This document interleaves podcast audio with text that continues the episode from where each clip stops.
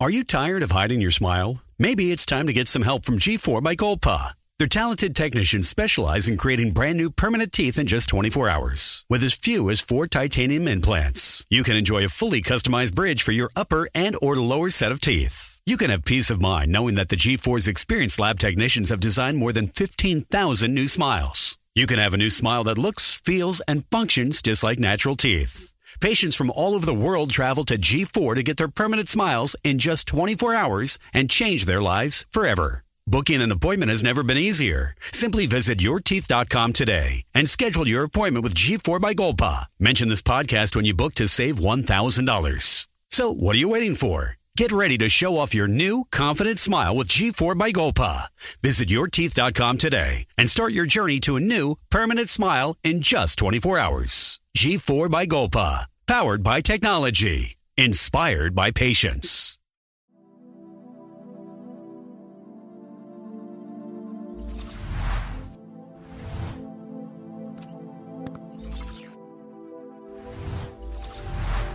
Bene, stiamo per iniziare un, un contenuto mh, dedicato al rapporto fra arte e psichiatria, un rapporto decisamente consolidato.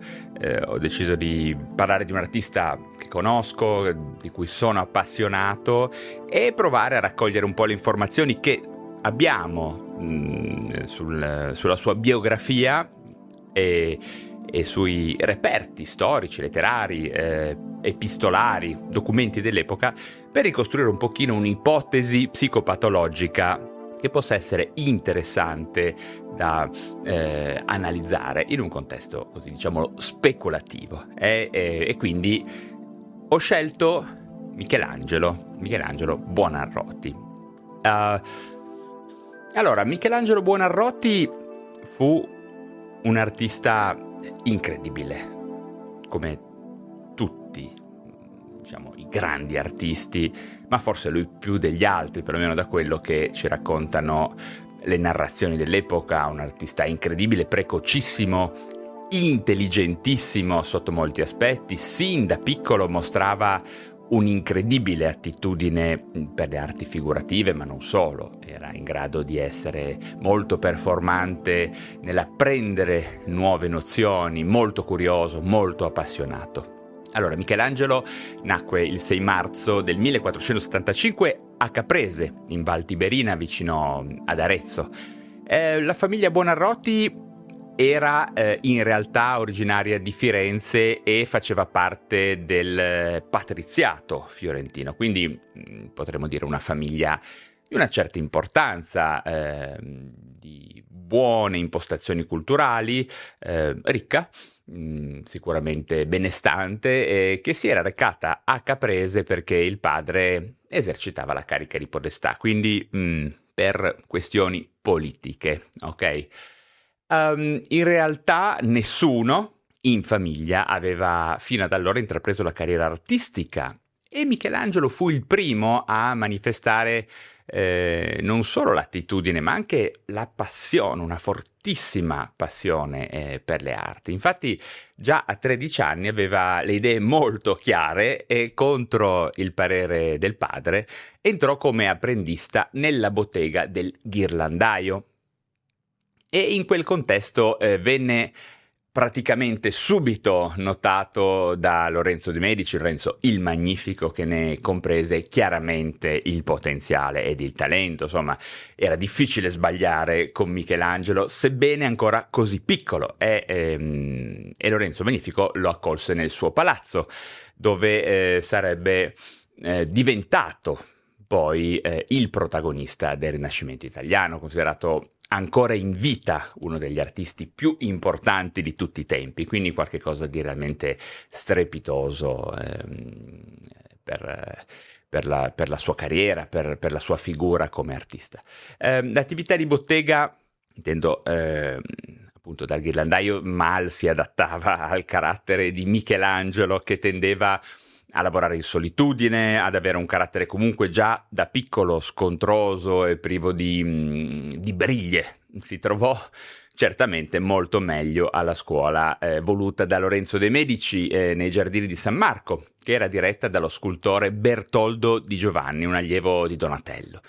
Un altro ambiente, mh, mm, un'altra spinta mm, da un punto di vista creativo per il giovane Michelangelo. Ok, ma iniziamo mh, mm, a parlare del caso clinico di Michelangelo, perché eh, di questo vorrei parlare oggi eh, insieme a voi, insieme a te che mi stai seguendo. E se volessimo definire la sua personalità, eh, chiamiamola premorbosa, o per meglio dire nel corso della giovane età e della prima adolescenza, dovremmo usare le parole introverso, eh, riservato, attento, attentissimo direi, ehm, appassionato eh, e... Mh, mm, viene riportato dal Vasari, eh, appunto un famoso biografo dell'epoca che in realtà è quello da cui poi prendiamo molte informazioni su Michelangelo, che amasse passare molto tempo da solo, immerso nei suoi pensieri, nei suoi disegni, davvero molto poco competente relazionalmente con i suoi colleghi, con i suoi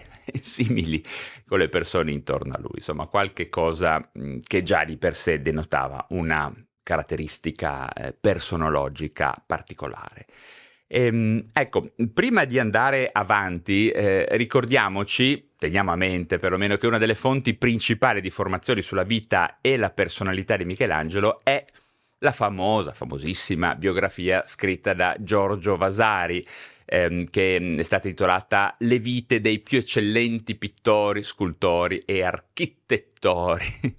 eh, le vite, insomma, pubblicata nel 1550 e in cui ritroviamo un capitolo eh, dedicato proprio a Michelangelo. In realtà, mh, oltre a Vasari, ci sono anche altre fonti storiche e documenti dell'epoca che offrono diverse indicazioni sul carattere e sulle caratteristiche personologiche di Michelangelo, anche se spesso sono eh, frammentarie, note frammentarie, soggette ovviamente a interpretazioni. In ogni caso abbiamo anche eh, diverse lettere, scritti personali di Michelangelo ehm, e anche di suoi contemporanei che possono dare un'idea abbastanza precisa della sua personalità e dei suoi pensieri, anche se ovviamente mh, mm, in modo diretto. Ma poi ne parleremo anche dopo, c'è stata una, alcune sue, eh, alcuni suoi eh, trend epistolari con con, con, eh, con persone dell'epoca. Ecco.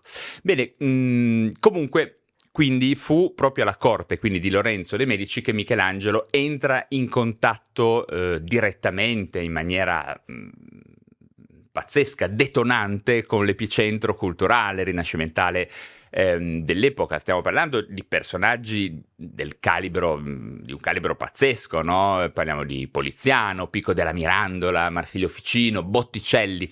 E fu in questo contesto che costruì i basamenti della sua cultura umanistica, ma non solo, anche filosofica, ovviamente eh, certamente anche artistica, no? Fu in questo contesto che divenne chiaro in lui eh, ehm, molto precocemente no? quel famoso concetto ehm, che, che, tutti probabilmente ricordiamo eh, di Michelangelo, cioè eh, che ciò che si scolpisce nel marmo sarebbe eh, già da sempre presente nella materia, no? per cui il compito dell'artista, dello scultore, sarebbe semplicemente, diciamo, secondo questa prospettiva di Michelangelo, quello di liberare la forma mh, da quel sovrappiù che in qualche maniera la incarcererebbe, che la opprimerebbe e, e la nasconderebbe agli occhi. Mm, quindi un, l'artista come liberatore di forme già preesistenti all'interno della materia. Noi secondo questa affascinante teoria, il giovane Michelangelo si distingue subito dagli altri allievi come mh, mm, racconta sempre il Vasari in particolare. In realtà nelle sue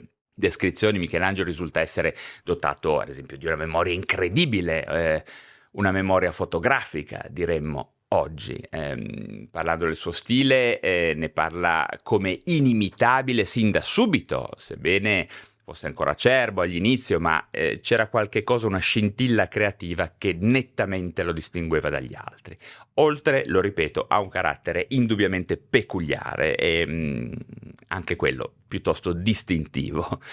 Um, bene, nel 1493 eh, Piero de' Medici, il figlio maggiore di Lorenzo il Magnifico, eh, intercesse coi frati eh, agostiniani della Chiesa di Santo Spirito per fare un ulteriore passaggio sul sua, sull'evoluzione culturale di Michelangelo, no? affinché potessero ospitare Michelangelo all'interno del convento e gli consentissero di studiare l'anatomia eh, sezionando addirittura segretamente i cadaveri no, provenienti dall'ospedale ehm, del complesso conventuale. E, e così eh, poi eh, poco prima della caduta dei medici Michelangelo poi lasciò Firenze e stette qualche tempo sia a Venezia e, e a Bologna, insomma, mh, mm, prima di andare a Roma, dove effettivamente lì iniziano mh, mm, a esserci cose interessanti da notare sul piano, chiamiamolo, mh, mm, prevalentemente psichiatrico.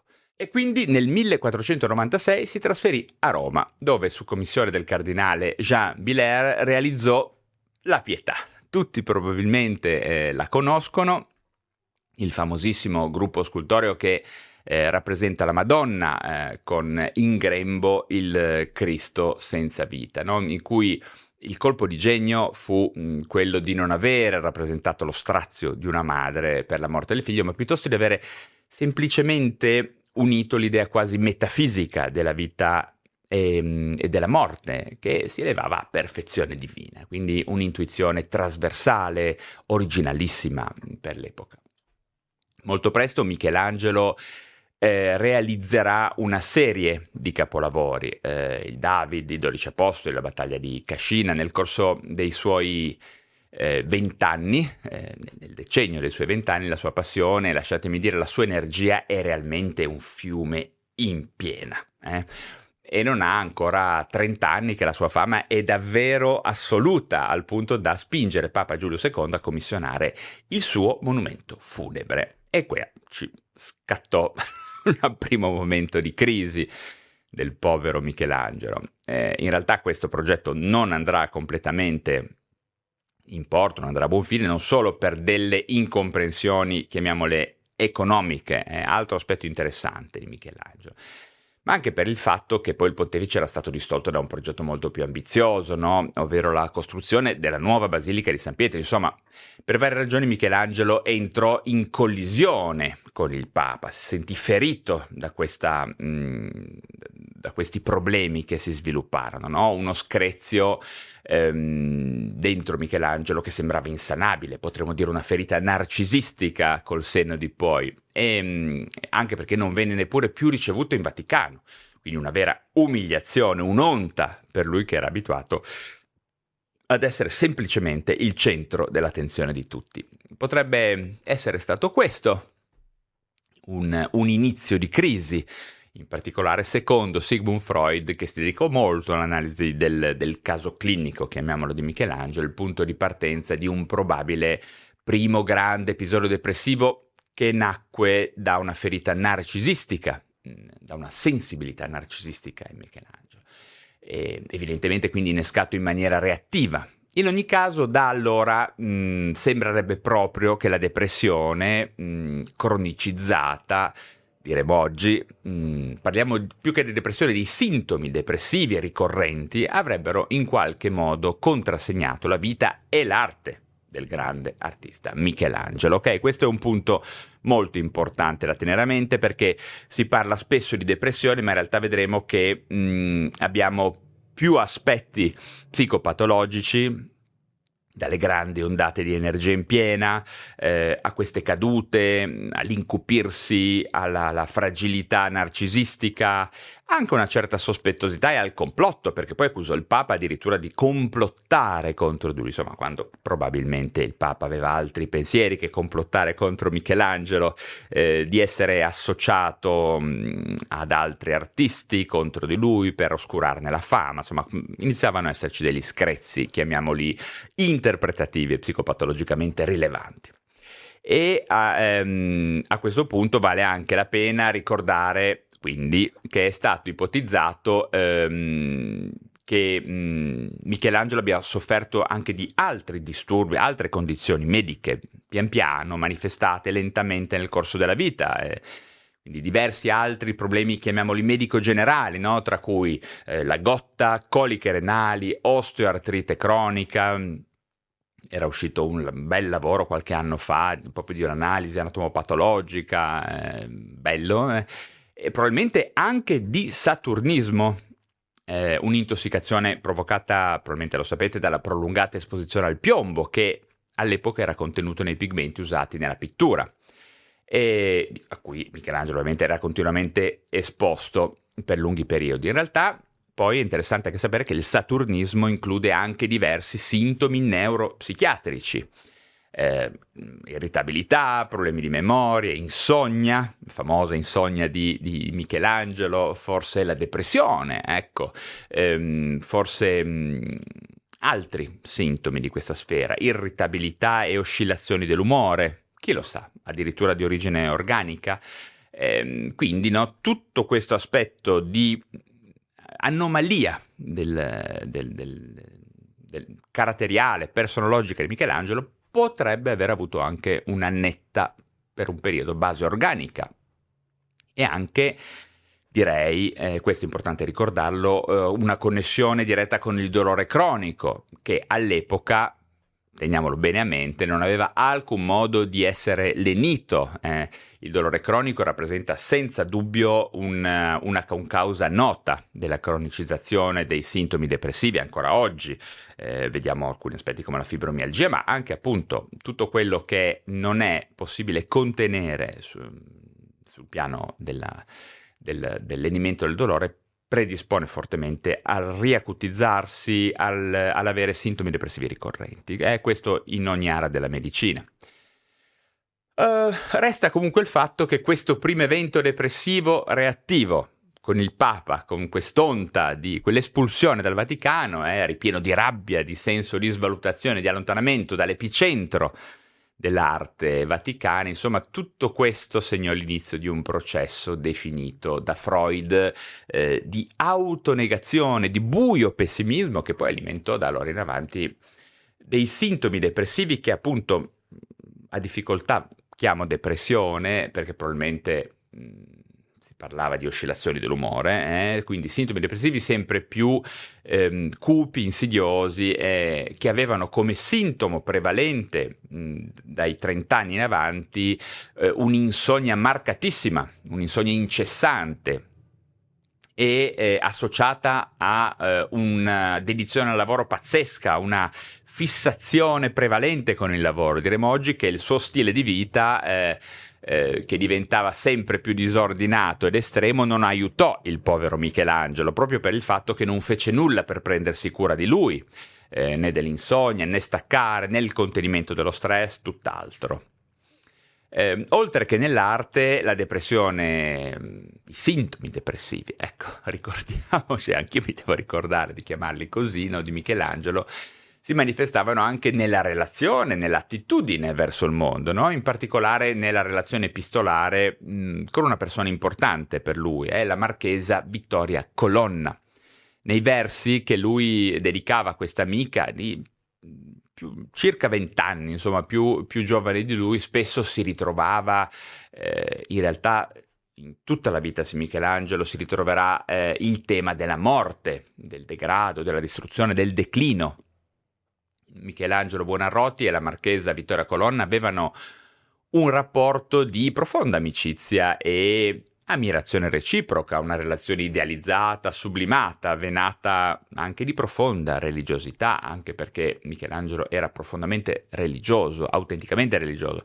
Il loro, loro rapporto eh, quindi con la, con la, marchesa non era romantico, ma si basava eh, piuttosto su interessi condivisi, quindi come l'arte, la poesia, la spiritualità.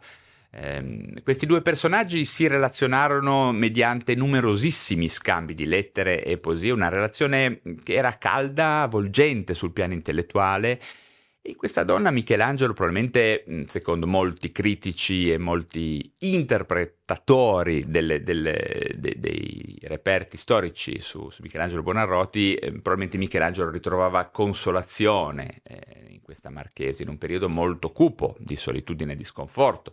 Secondo alcuni psicoanalisti la marchesa Vittoria era stata per l'artista una sorta di succedaneo della figura materna, che aveva avuto il merito senz'altro di mantenere Michelangelo legato alla vita nei periodi di eh, tono dell'umore deflesso o addirittura profondamente deflesso e che da quello che risulta potevano essere addirittura periodi in cui Michelangelo pensava alla morte come soluzione alle sue sofferenze. Ecco.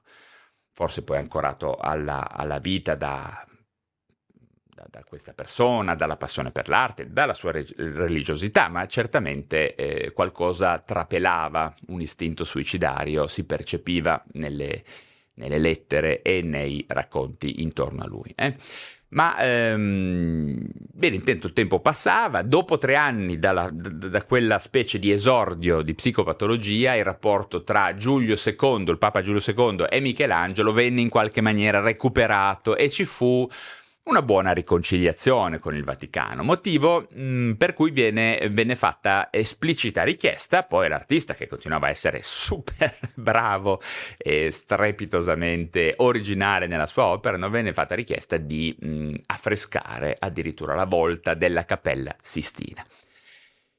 Insomma, tutti penso sappiate eh, di cosa stiamo parlando, eh, se non avete mai visto mh, mm, eh, l'affresco centrale eh, soffitto della Sistina, andatela a vedere appena siete a Roma perché è qualcosa di incredibile, un lavoro pazzesco, un lavoro epico e incredibilmente complesso per qualunque artista, incluso Michelangelo. Si narra che per Michelangelo fu un vero e proprio tormento tormento è la parola che viene spesso usata. Non so se avete mai sentito parlare del romanzo storico Il tormento e l'estasi, scritto da Irving Stone, in cui si racconta la vita e l'arte di Michelangelo Buonarroti e um, in quel libro ci si concentra principalmente sul suo periodo di lavoro alla Cappella Sistina in Vaticano, durante eh, la creazione degli affreschi del soffitto, no? Mm, bene, il titolo stesso, Il tormento e l'estasi, riflette mh, mm, le sfide e le passioni che Michelangelo affrontò in tutta la sua carriera artistica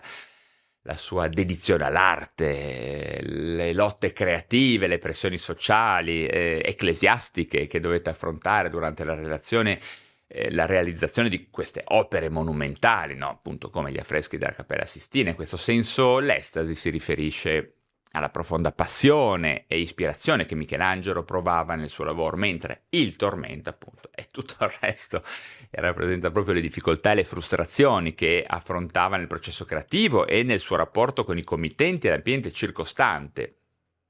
In realtà si trattava di scontri relazionali e filosofici su temi anche religiosi, eh, però profondamente influenzati da queste oscillazioni del carattere.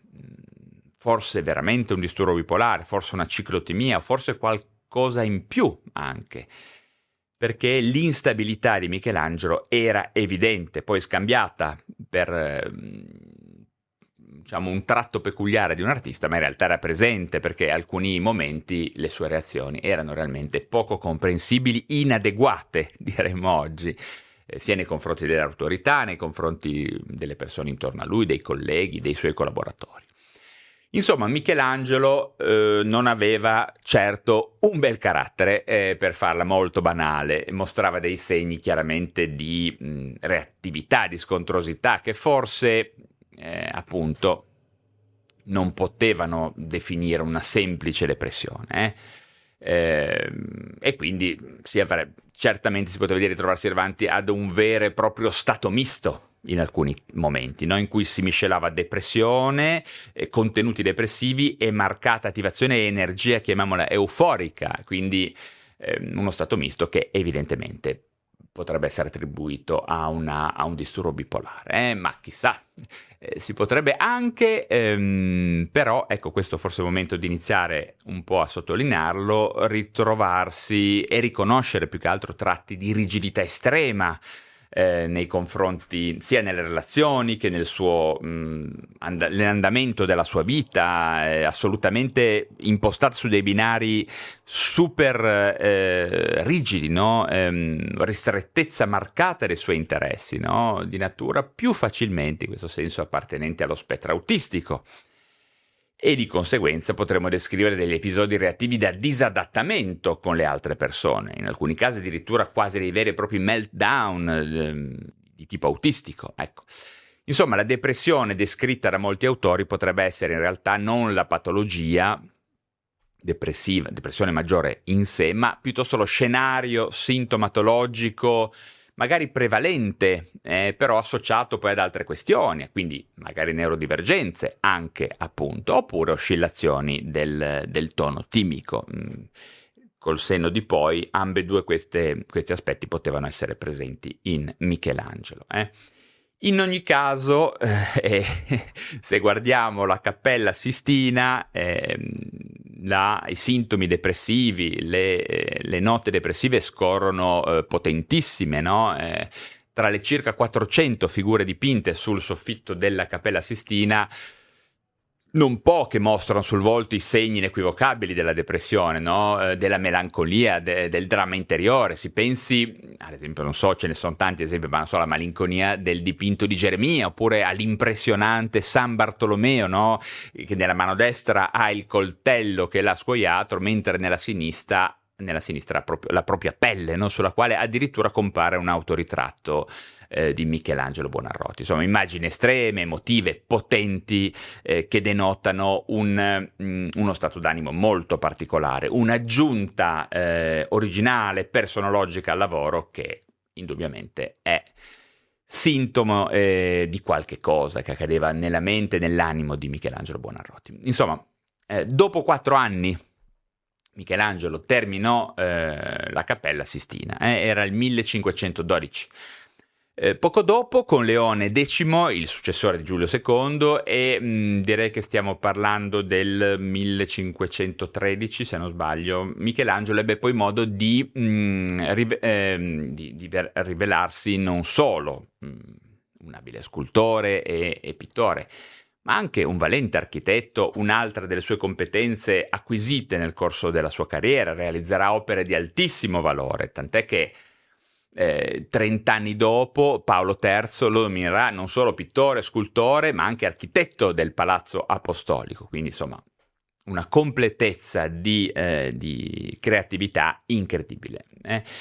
Ma i resoconti e la documentazione che possediamo ci dicono che tanta attività artistica dalla Cappella Sistina in avanti verrà portata mm, eh, appunto avanti da Michelangelo in uno stato di continua prostrazione e di abbattimento, di prevalente abbattimento morale. Eh. Addirittura in alcune lettere farà riferimento in maniera neppur tanto eh, sfumatamente megalomanica, tutt'altro, ad una sofferenza simile a quella del, del Cristo, quindi nuovamente si ripresentano condizioni miste di, eh, di tipo maniacale, narcisistico, depressivo, eh, grandioso comunque, eh, affermerà più volte di lavorare eh, per usare proprio le sue parole eh, nel sordido e fuori dal mondo, no? nel mezzo di tante fatiche e di mille sospetti.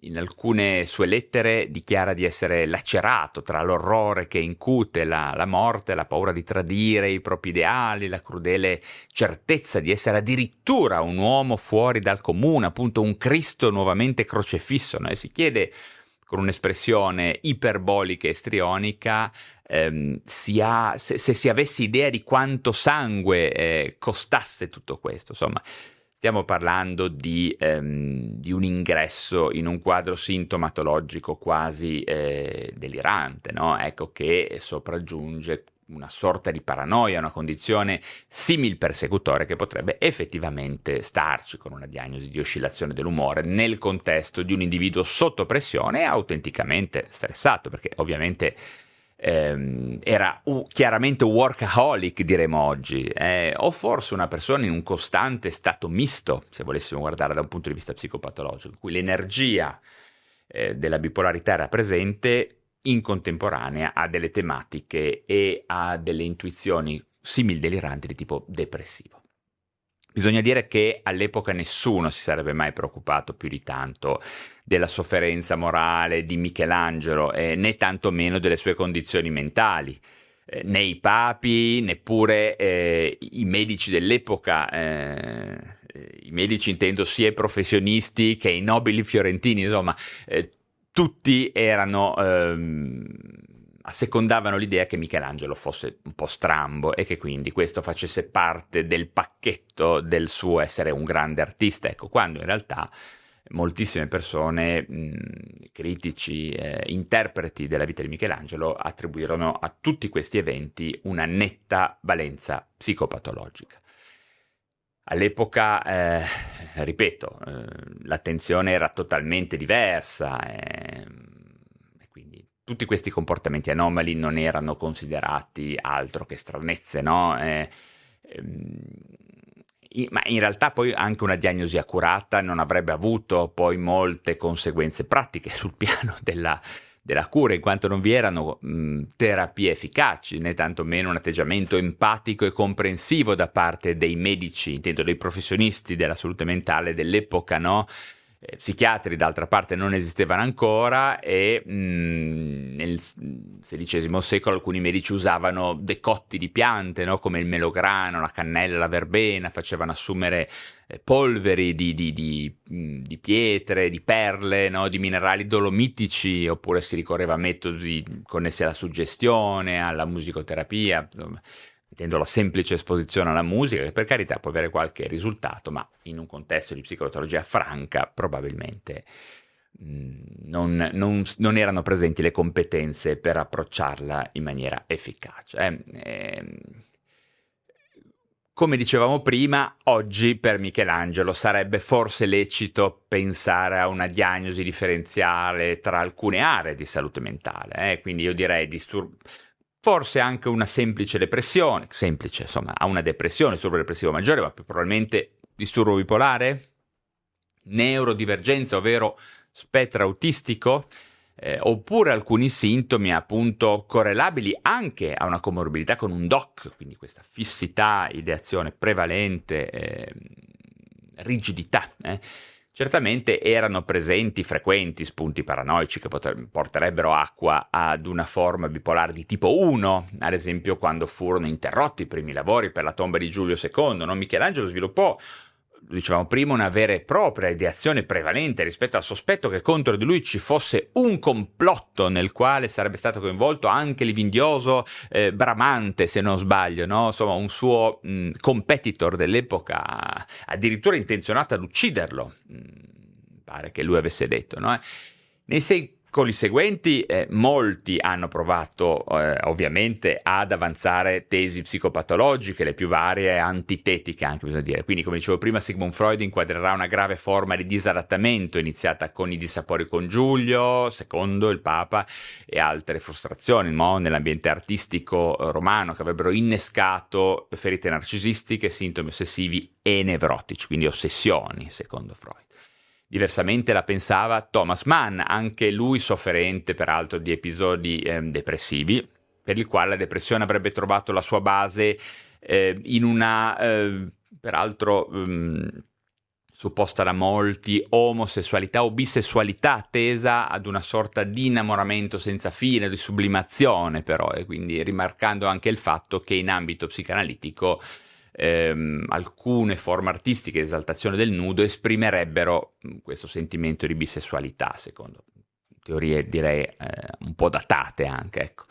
Più recentemente, ehm, da metà Novecento in avanti, oltre alla diagnosi di disturbo bipolare, si è iniziato anche a parlare appunto di sindrome di Asperger e quindi di spettro autistico, facendo riferimento eh, a alcune, mm, diciamo, mm, congetture tradizionali sullo spettro autistico, la cosiddetta psicopatia autistica, ipotizzata effettivamente anche dallo stesso psichiatra ehm, eh, Asperger nel 1944 ed attribuita anche ovviamente al grande Albert Einstein, quindi una sorta di mancanza di empatia, difficoltà di integrazione sociale, incompetenza comunicativa, egocentrismo, narcisismo, interessi marcatamente circoscritti, ripetitività, tendenza mh, a periodi di, di, iperattività, tutte caratteristiche che indubbiamente eh, rientrano nel complesso psico-comportamentale eh, di questo grande artista.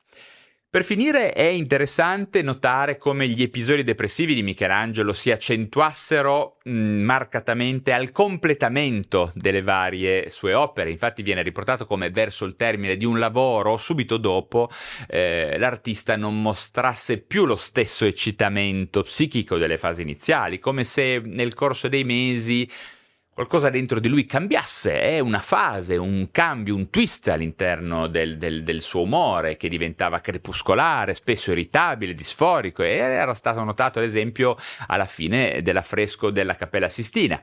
Eh, Michelangelo non se ne rallegrò per nulla, eh, quasi deluso, affermando addirittura perché l'uomo non deve gioire quando il mondo tutto piange, è eh? una frase di questo genere, no? C'è poco da, da essere contenti, una frase eh, di stampo quasi ligure, genovese, eh? questa depressione ehm, eh, naturalmente presente in noi liguri del nostro retrobosco culturale. Ecco.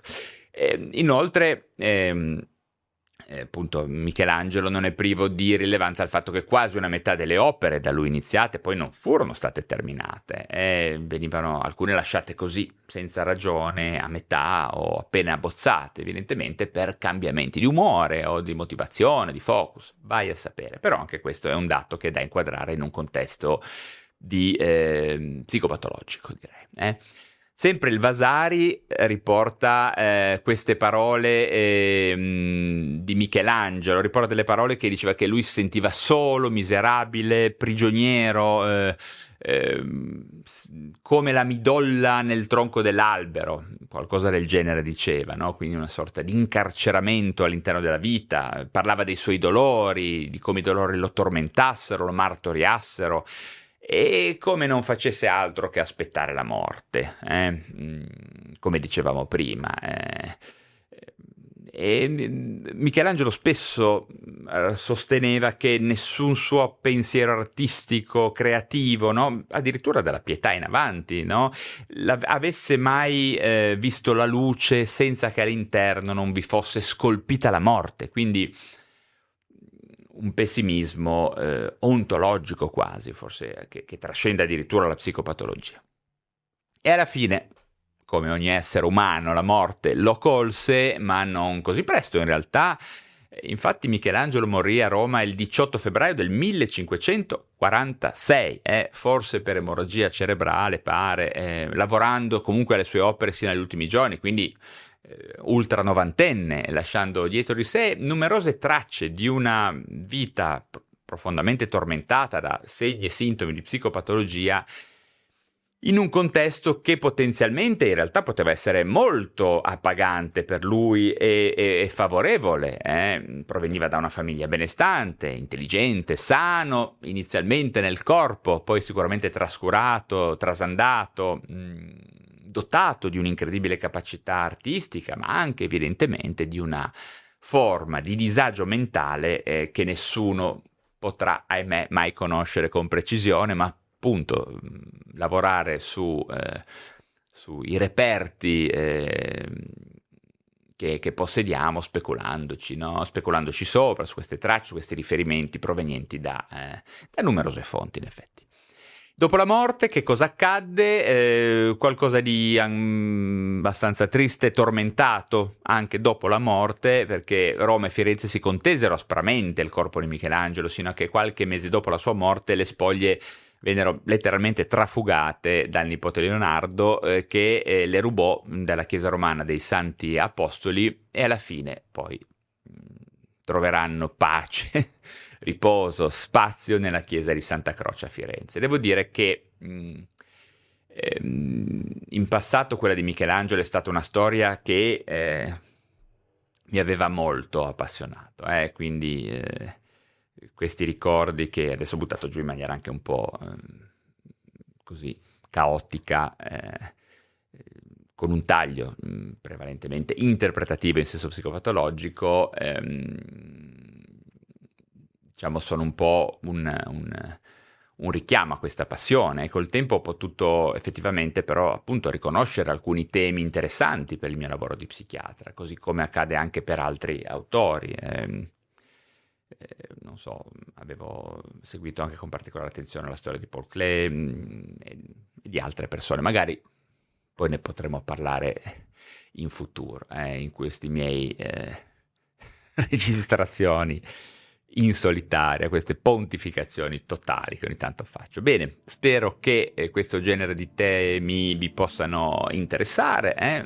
Che ne dite? Avete dei, dei commenti o degli spunti per arricchire questo mio discorso un po' così, fatto un po' a braccio, un po' improvvisato, mm, oppure avete voglia che magari affronti da un punto di vista psichiatrico le biografie appunto di altri personaggi famosi, eh, qualcuna potrei affrontarla anche rapidamente, insomma quelle che conosco meglio. Fatemi sapere comunque perché vorrei avere la sensazione di fornirvi contenuti di valore per tutti voi che mi seguite, quindi mi raccomando scrivetelo da qualche parte, commentate. Eh.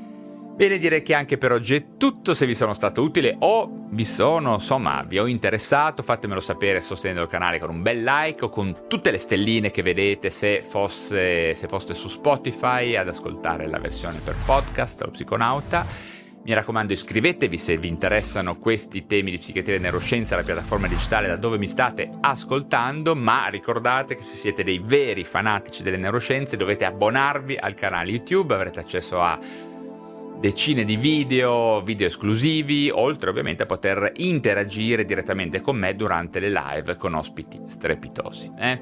Ah, un'altra cosa molto eh, importante, conoscete PsyQ? Il mio libro più importante, bene, si parla di psichiatria, psicoeducazione, consapevolezza delle cure, lifestyle, psychiatry, ma anche di futuro della psichiatria, cose molto interessanti. Ci sono anche alcuni riferimenti, diversi riferimenti letterari che potrebbero interessarvi. Se non sapeste nulla andate sul link in descrizione da qualche parte o semplicemente cercate PSIQ, PsyQ o Valerio Rosso su Amazon e troverete tutto e potrete valutare l'acquisto. Bene, anche per oggi è tutto e come sempre ci si rivede presto per parlare di un nuovo argomento.